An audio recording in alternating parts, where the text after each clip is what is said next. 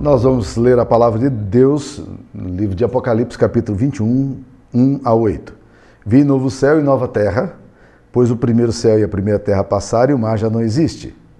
Vi também a cidade santa, a nova Jerusalém, que descia do céu da parte de Deus, ataviada como noiva adornada para o seu esposo.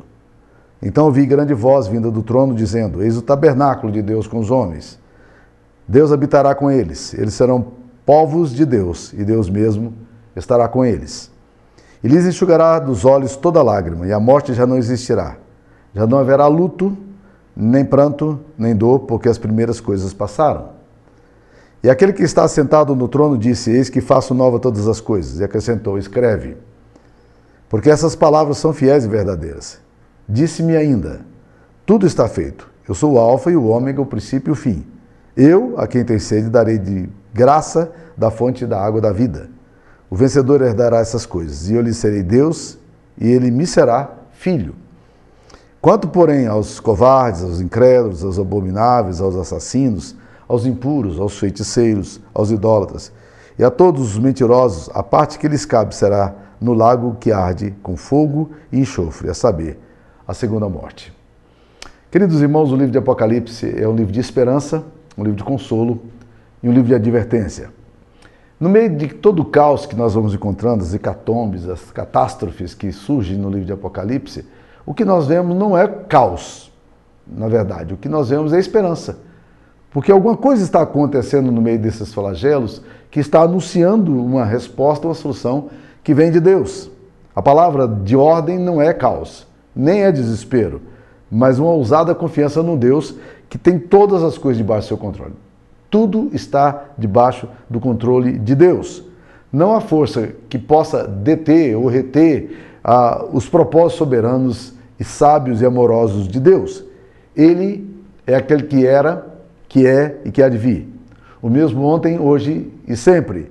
O Deus em quem não há variação de luz nem sombras. O capítulo 21 fala da obra de Deus sendo consumada, ou melhor, refeita. Ela é recriada. Ela relata o fim de toda miséria, injustiça, do dor, do luto.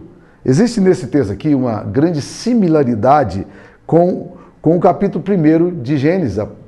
Aparentemente não tem nenhum sentido o que eu estou falando, mas se você considerar o texto, no princípio Deus eh, fez as coisas surgirem do nada, lá no, no Éden no meio do nada, no meio do caos. A Bíblia chega a falar que a terra era sem forma e vazia e havia trevas sobre a face do abismo, do caos. É, Gênesis 1, capítulo 2. Havia um, um, certo desequilíbrio de força e ação no início da criação.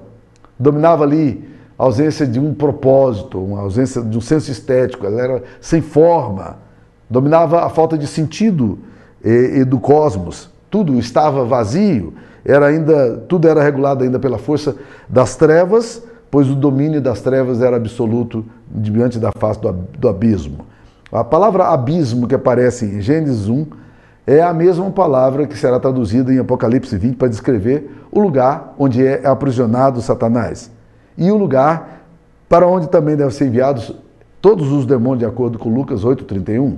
Abismo é um lugar que os demônios não querem voltar. Eles pedem ao Senhor Jesus para que não lhes mande para, de volta para o abismo, porque o inferno é um lugar tão horrível que nem o, diabo e seus anjos querem voltar para lá. E João vai se referir aqui agora à nova criação. Ao falar de novo ou nova, existe aqui uma certa denúncia. O, o novo vai denunciar o velho, é, revela também a sua falência e a sua limitação. Assim é que o autor de Hebreus fala, quando ele diz nova eh, torna antiquada a primeira. Ora, aquilo que se torna antiquado e envelhecido está prestes a desa desaparecer. Hebreus 8, versículo 13.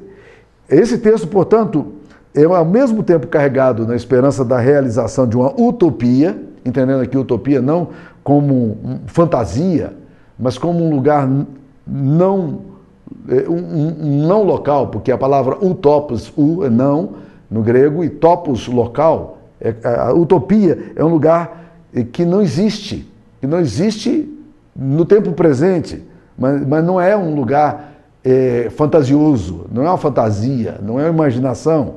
Então esse texto aqui está falando agora de uma recriação, uma nova ordem, está denunciando a ordem que está aqui, que é uma ordem onde o caos chegou.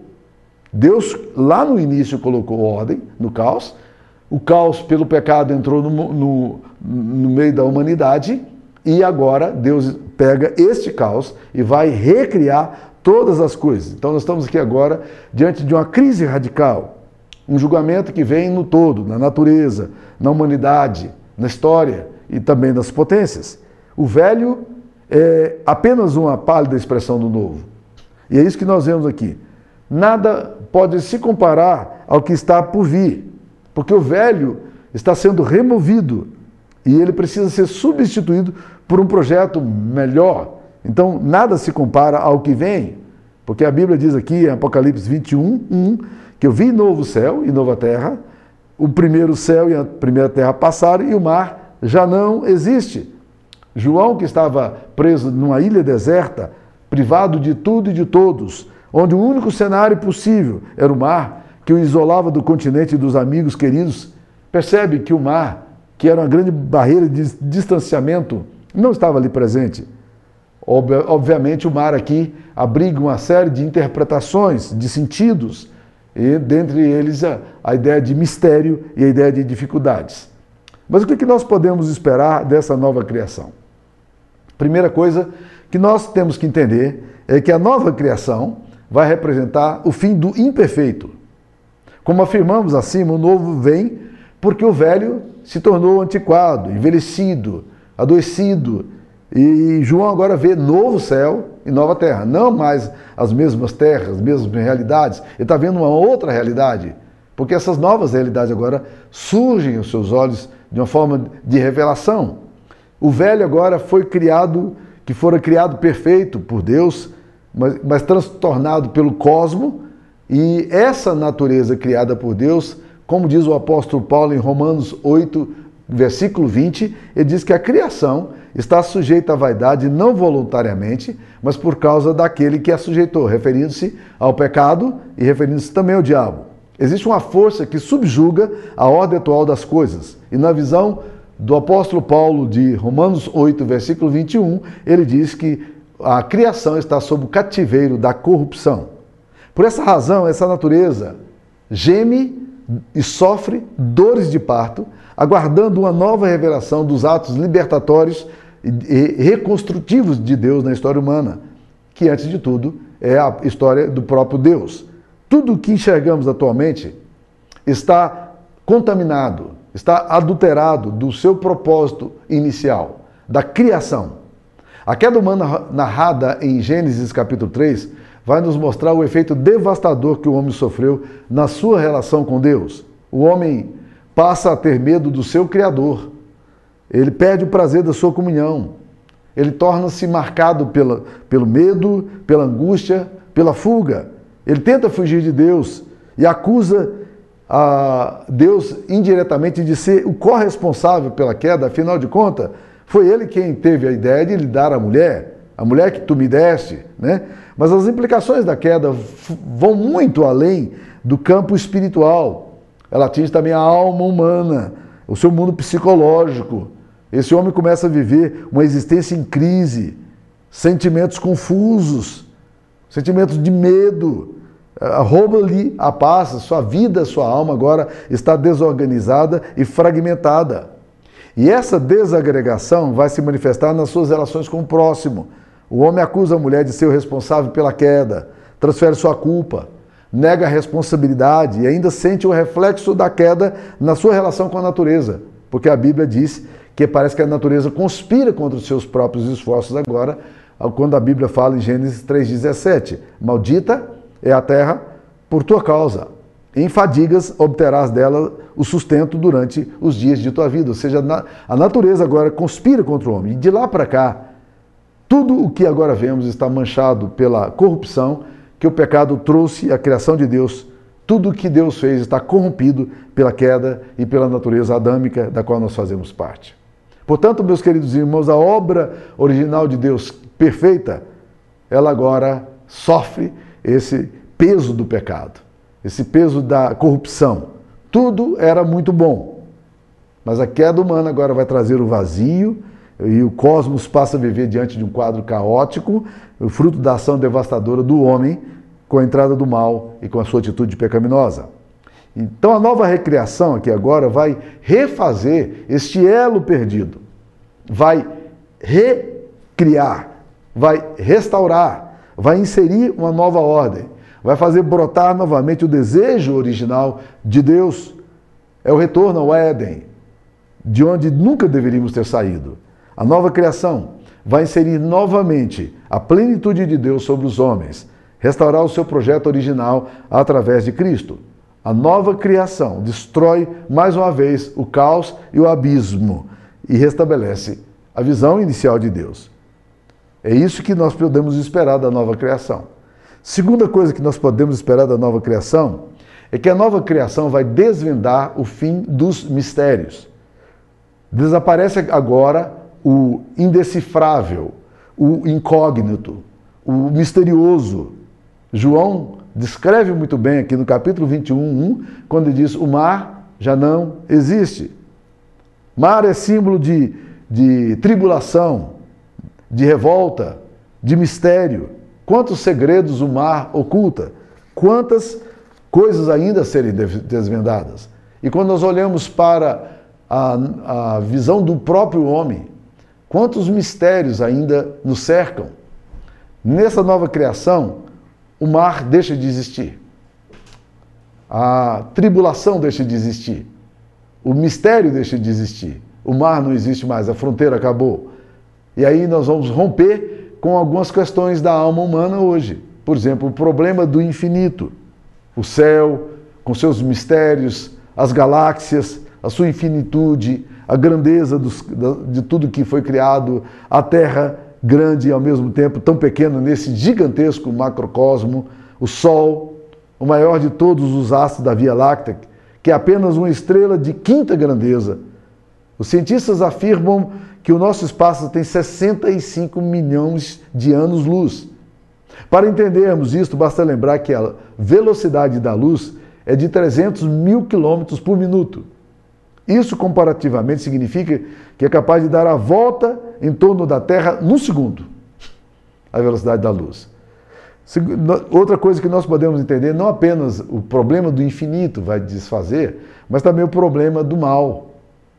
A gente vê a maldade, mas a gente não consegue entender por que, que as coisas más acontecem. Por que, que pessoas aparentemente justas sofrem tantos problemas? Por que, que pessoas iníquas, reconhecidamente iníquas, não são imediatamente julgadas?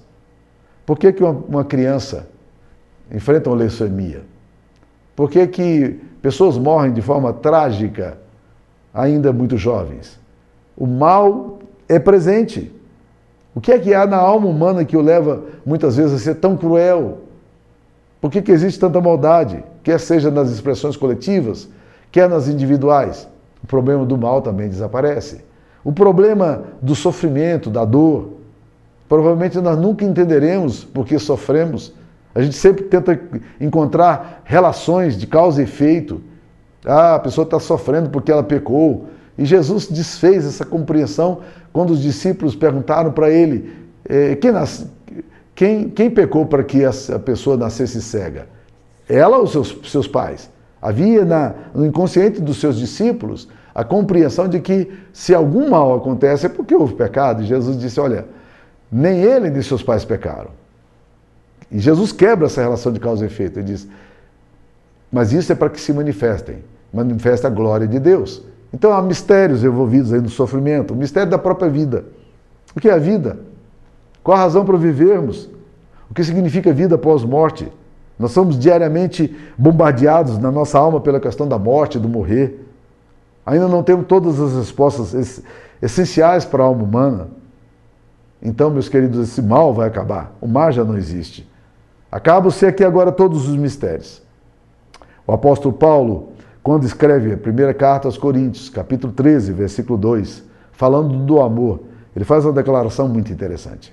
Ele diz assim: Porque agora vemos como espelho obscuramente. Então veremos face a face. Agora conheço em parte, então conhecerei como também sou conhecido. Agora nós conhecemos parcialmente, mas na nova criação, o mar já não existe. O céu é um lugar de transparência. Há diante do trono um mar de vidro, fluidez, transparência, tudo é visível. A praça é de ouro puro, como vidro transparente, diz nos Apocalipse. Então, nós estamos agora diante da transparência. Ah, os problemas, as dificuldades de interpretação desaparecem, o mar já não existe. Uma terceira coisa que a gente pode entender na nova criação é que a nova criação estabelece uma comunhão sem barreiras com Deus. Olha o que nos diz aí Apocalipse capítulo 21, versículo 3.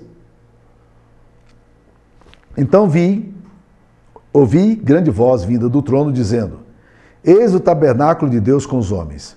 Deus habitará com eles. Eles serão povos de Deus e Deus mesmo estará com eles. A nova criação vai estabelecer uma comunhão sem barreiras com Deus. Deus faz o seu tabernáculo com os homens e vai habitar com eles. Muita indagação já foi feita por pessoas é, sobre a questão da realidade do inferno e do céu. A melhor definição que eu vi de inferno é que inferno é absoluta ausência de Deus, ao passo que o céu é o lugar da plena compreensão da presença de Deus. Muitas pessoas ficam estudando a geografia do inferno e do céu. Querem saber fisicamente onde é que está o céu, onde é que está o inferno. Os hebreus criam que o inferno estava debaixo da terra e os céus estavam acima de nós. Mesmo que a gente não pare para refletir sobre isso, inconscientemente parece que essa é uma ideia que nós temos. Contudo, o que marca o céu e o inferno não é a sua topografia, nem a sua geografia, mas o fato de que no céu Deus se encontra absolutamente presença, presente ao passo que no inferno ele se torna absolutamente ausente. David Briner diz o seguinte: os tormentos dos condenados, estou certo, consistirão em muito na privação de Deus e, em consequência, na ausência de todo bem. A, a privação de Deus é que é o grande problema do inferno. O céu, entretanto, essa nova criação será um lugar da plena comunhão e realização humana, lugar da plenificação. Lá os desejos mais profundos da alma serão alcançados. O viver pleno será experimentado. Céu é um lugar de gozo, porque é o lugar onde nós podemos experimentar Deus na sua completa e absoluta manifestação. Céu é o Éden revivido. O inferno é pavoroso, assustador, ele é horrendo, não porque o diabo está lá apenas, mas porque Deus não está presente. Ali a angústia se, se revela de forma mais intensa. As dores e os pavores são sentidos sem consolo da parte algum, porque o, o inferno é um lago de fogo e enxofre. E o inferno é um lugar que gera toda essa questão essa complicação. Ah, uma outra coisa que nós podemos esperar da nova criação é que a nova criação põe termo à dor e à angústia humana. Olha o que, que o texto diz aqui no capítulo 21, versículo 4. E lhes enxugará dos olhos toda lágrima, e a morte já não existirá. Já não haverá luto, nem pranto, nem dor, porque as primeiras coisas passaram. A nova criação vai por termo a angústia e a dor humana. A lágrima nos faz lembrar das nossas experiências com o infortúnio, com a notícia não esperada, com o luto, com a tristeza, a perda, a solidão o medo. A morte nos revela a transitoriedade da alma humana, as nossas limitações pessoais.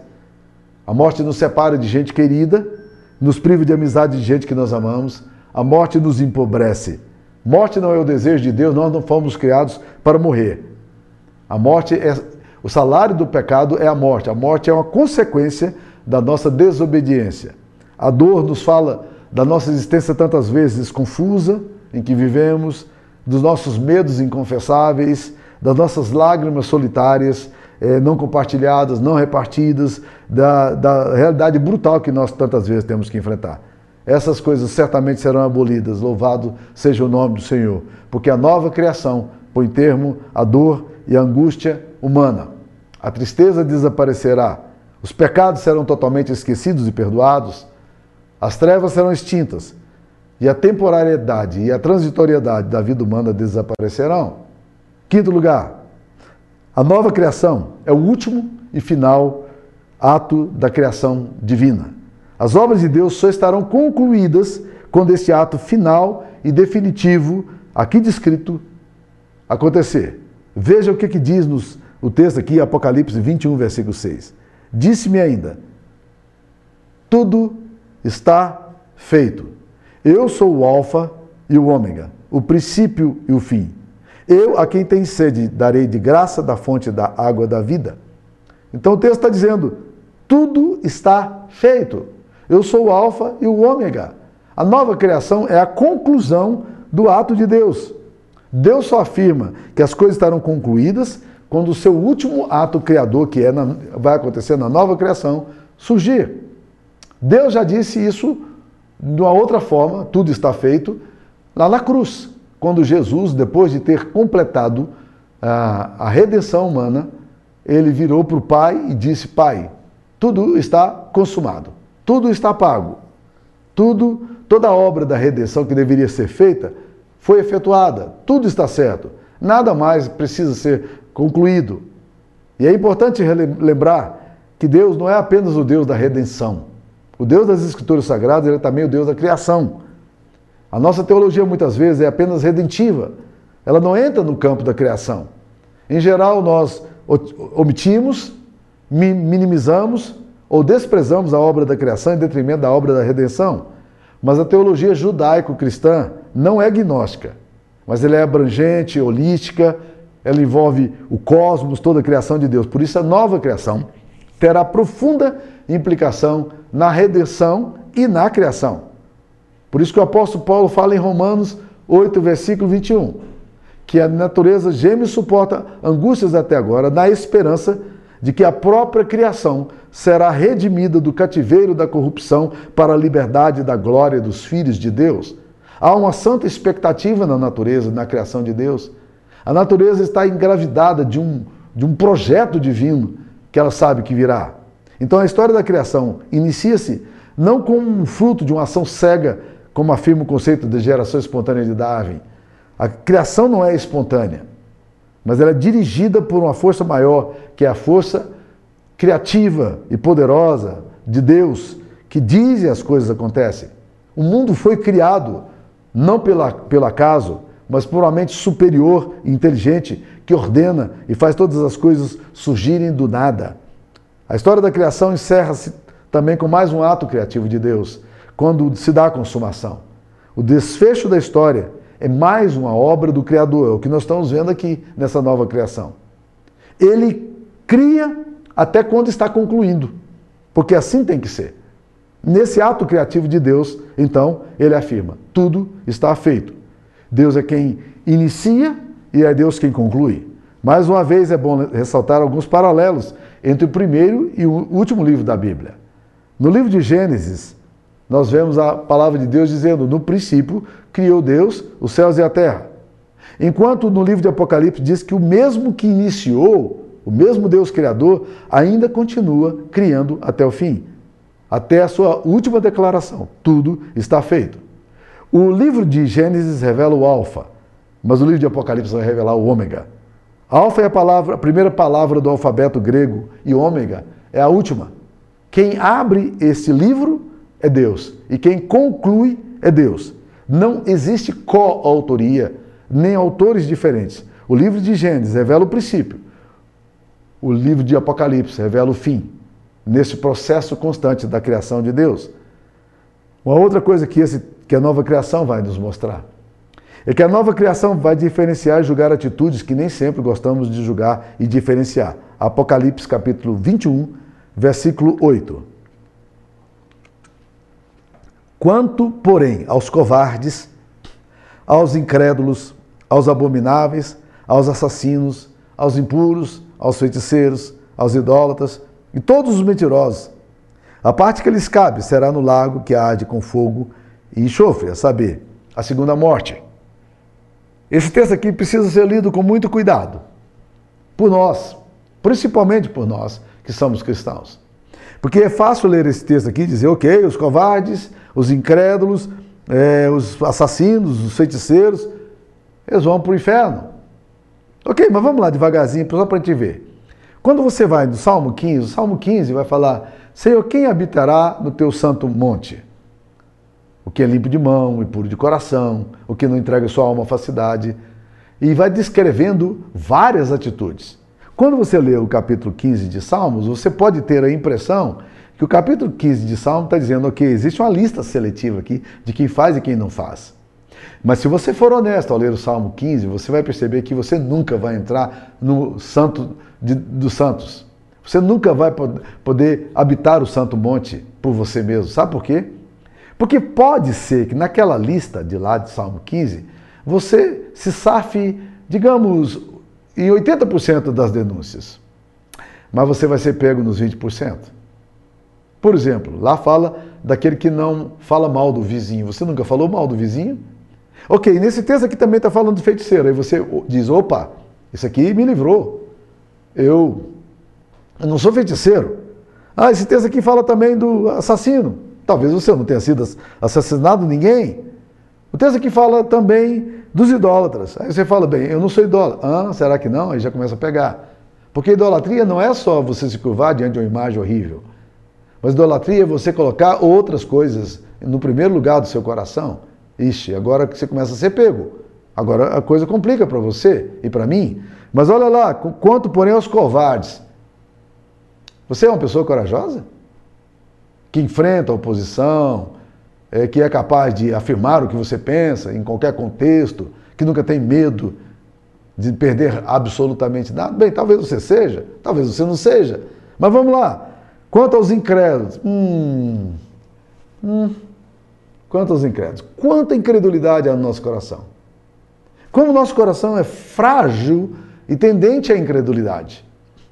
Como a gente deixa de crer nas promessas de Deus com facilidade. Como a gente deixa de orar porque a gente não crê no, na graça e no poder da oração. Então, há muita incredulidade no nosso coração. Então, quando você lê esse texto aqui, meus queridos irmãos, o texto diz: a parte que lhes cabe no lago que arde com fogo e enxofre, a saber, a segunda morte. E aí você diz: me. Eu também entro nessa lista aqui. Essa lista aqui é uma lista que coloca todos no mesmo cenário. Nós estamos condenados.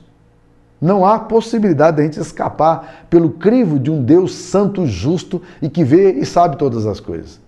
Então a gente precisa voltar um pouquinho aqui agora. Porque no capítulo 21, versículo 6, o texto diz: Eu sou o Alfa, o Ômega, o princípio e o fim, eu, a quem tem sede, darei de graça da fonte da água da vida. Olha que coisa bonita.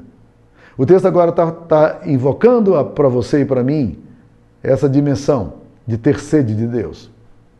Você tem sede de Deus?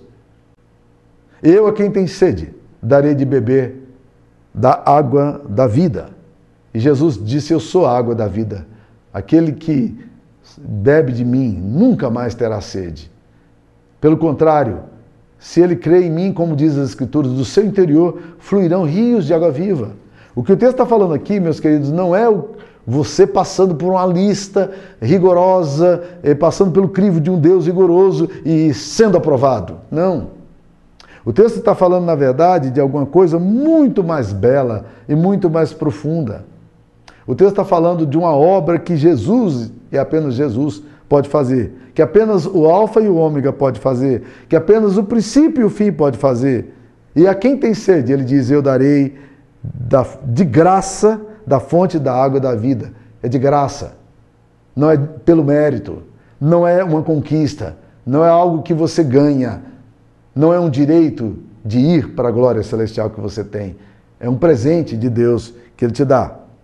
E quando você lê no versículo 7, o vencedor herdará essas coisas, e eu lhe serei Deus e ele me será filho, você só será vencedor pelo nome de Jesus, porque a vitória que nós podemos ter, ela vem pelo nome de Jesus. Então é Jesus quem nos dá a vitória.